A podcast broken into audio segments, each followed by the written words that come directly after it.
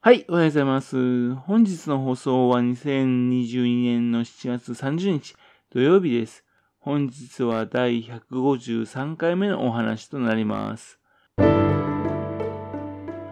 のチャンネルは福島県郡山市在住の特撮アニメ漫画大好き親父のぴょん吉が響きになったことをだらだらと話をしていくという番組です。そんな親父の独り言をお聞きになりまして、もしもあなたの心に何かが残ってしまったらごめんなさい。悪気がなかったんです。こういうこの番組に興味を持ってしまったら、ぜひ今後もごひいきのほどよろしくお願いいたします。福島原発でですね、福島県つながりのある方っていうのはね、結構ですね、え、こんな方もつながったの？というのが明らかになることが結構あったんですね。その中でね、へえと思った方がですね、佐藤源さんなんです。佐藤源さんというとですね、特撮の関係の人にも人いますし、まあ、声優さんでもいるんですけどね、あの、あのアニメーターとか漫画家をされているの方の方です。東京都出身ってことになってますけどね、実を言うと出生地、生まれたところはですね、福島県なんですよ。親の故郷がね、福島県いわき市小名浜なんですね。というわけで、親戚、いとこはね、今も小名浜に住んでるそうなんですよ。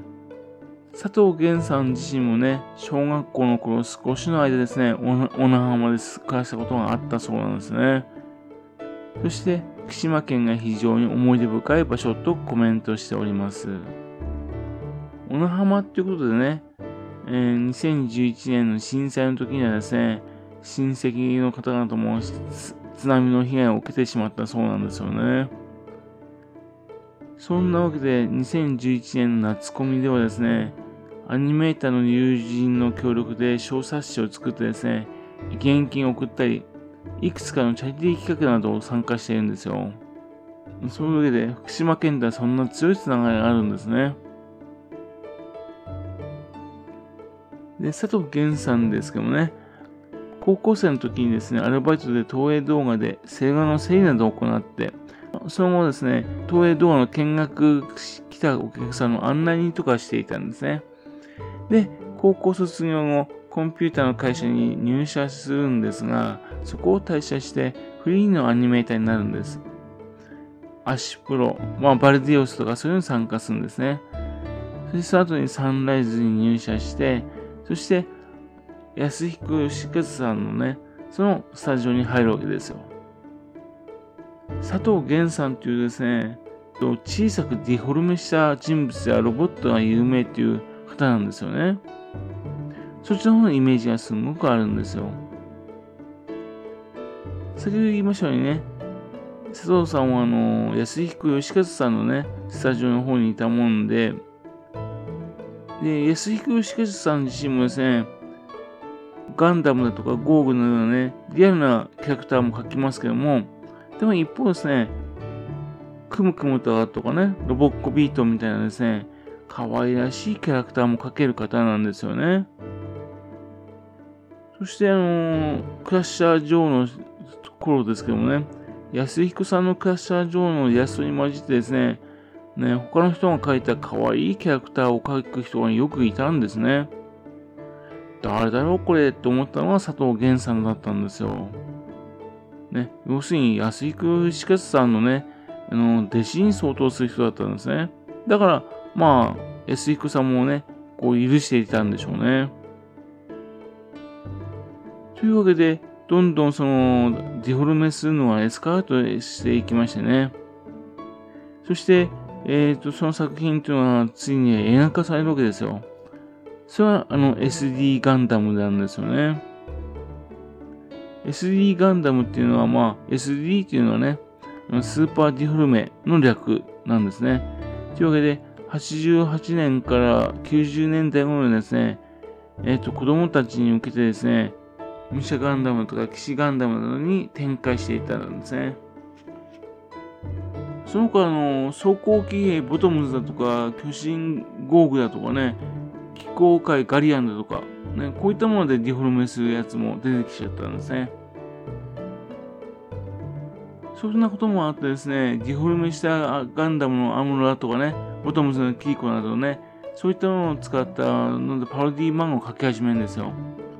それはあの、ロボロボカンパニーっていう作品で、講談社の方からコミックボンボンで連載するんですよね。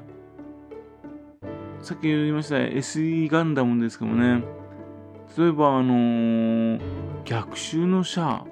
あの作品見に映画館で見た人はですね、同時上映としてね、機動戦士 SE ガンダムを劇場版で見たはずなんですよ。それは89年にはですね、機動警察パトレーバーザ・ムービーをね、劇場版で見た人はですね、機動戦士 SE ガンダムの逆襲を映画館で見たはずなんですよね。というわけで、なんか見たい作品見ると SE ガンダムを見せられちゃうとね、そういう関係だったんですね。というわけで、えっ、と、佐藤源さんというとですね、SE ガンダム、スーパーディフォルメを流行らせた人なんですよ。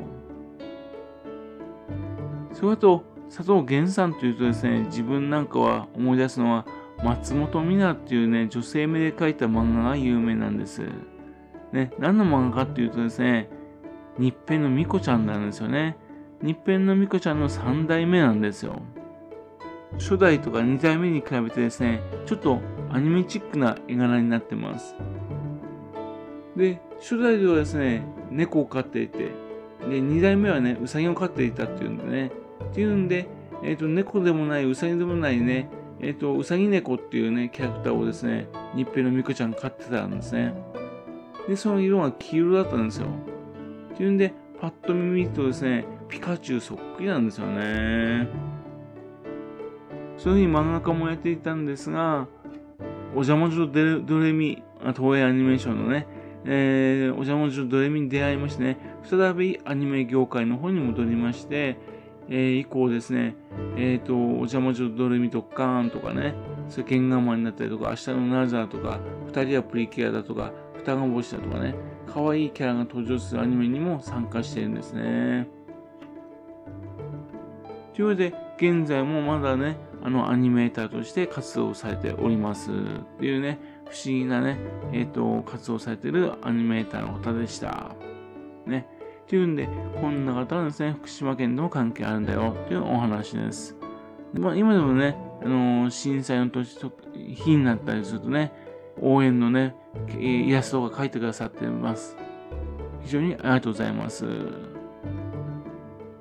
はい。というわけで、それではまた次回ですね、よろしくはぴょん吉のお得な話をお付き合いくださいね。本日もお聴きくださいまして、誠にありがとうございました。